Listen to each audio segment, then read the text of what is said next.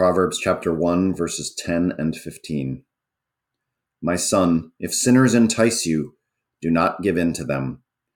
My son, do not go along with them. Do not set foot on their paths.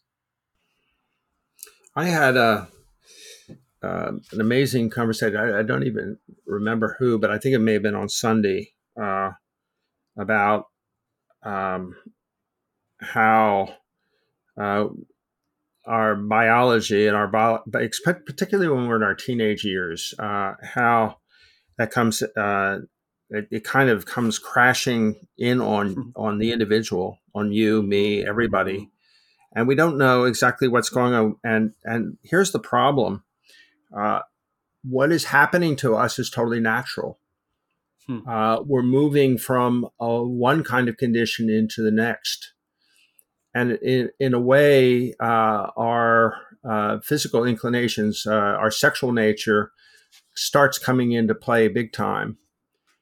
And, and I think one of the problems we have had, it's certainly true in my case, is that when I was uh, that person, I, I didn't really get a lot of um, chatter from my parents about really what was going on. You sort of had to figure it out yourself and uh, I think it leads to a lot of grief in the end, uh, as we can see in a culture that's in in this case is oftentimes um, yeah people it's a very disruptive period. But anyway, I I think I d- I don't know how exactly one mediates uh, these changes in the child because you know, we remember what the child was when he was a child, but when they're a teenager and they're moving into that time uh, frame, we say, well, you take care of it. we don't say anything actually. Uh, hmm. or we turn it over to other people or they learn on themselves. I, I just am wondering, is there a way hmm. uh, to have that conversation? Because we seem to want to avoid it. You know, as you're talking about those teenage years, I, I'm recalling my own teenage years and what the Lord is bringing to my mind right now. I'm not going to name any names, uh, but I, I, did have one friend who whose parents were not really Christians, and whose dad, in particular, um, you know, just kind of lived a uh, non-Christian life. I'll just put it that way. And uh, as you know, as you know, the instruction I was getting at home was, you know, biblical discipleship uh, th- this proverb, my son, if sinners entice you, do not give in to them. My son, do not go along with them. Do not set foot on their paths. That's the sort of instruction, the biblical discipleship I was getting at home.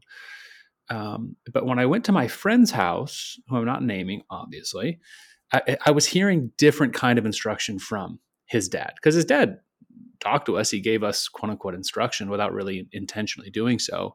But the way he talked about sin and, you know, he was always smoking cigarettes. And I think he had, you know, pornography in the, you know, the bathroom drawer. you just knew where that was. And, uh, the drinking and the way he, the way he talked about women. Yeah, exactly. Um, the way he talked about women and anyway i'm just kind of reflecting on this because your question you're asking like how do we talk to teenagers about this stuff? And i guess what i'm what i'm thinking about is we're talking to teenagers whether we're talking to them or not. They're, they're watching us. They're observing us.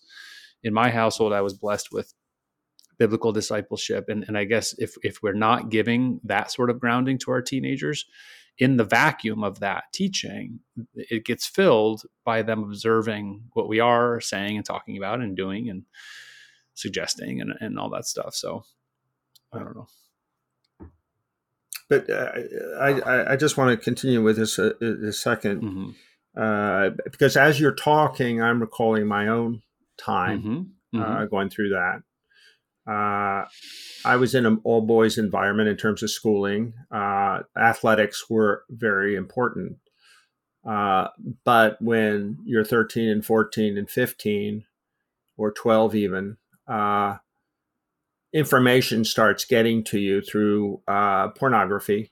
It's not like it is today, but it it was there, and it was totally joked about actually. Uh, hmm. but I, I, I, all I'm saying is uh, it, it's kind of uh, to leave it to the schools is actually to leave it to um, people are really not qualified to talk about this. I mean, I, I, think that parents and and children. I mean, I think it's very important because it's very easy for a child to get totally lost in sexuality during the teenage years. Mm-hmm. And especially now with co-ed education and everything else. And I'm not talking as a moralist. I'm not talking as somebody that navigated this particularly well. Mm-hmm. I'm just mm-hmm. saying mm-hmm. that um, just leaving it to chance is not a good policy and not a good plan. Mm-hmm. Right. So yeah. So all of it. This is a good reminder to anybody listening. If you're raising kids, you know, um, find the courage to actually speak godly wisdom into your sons and daughters' lives.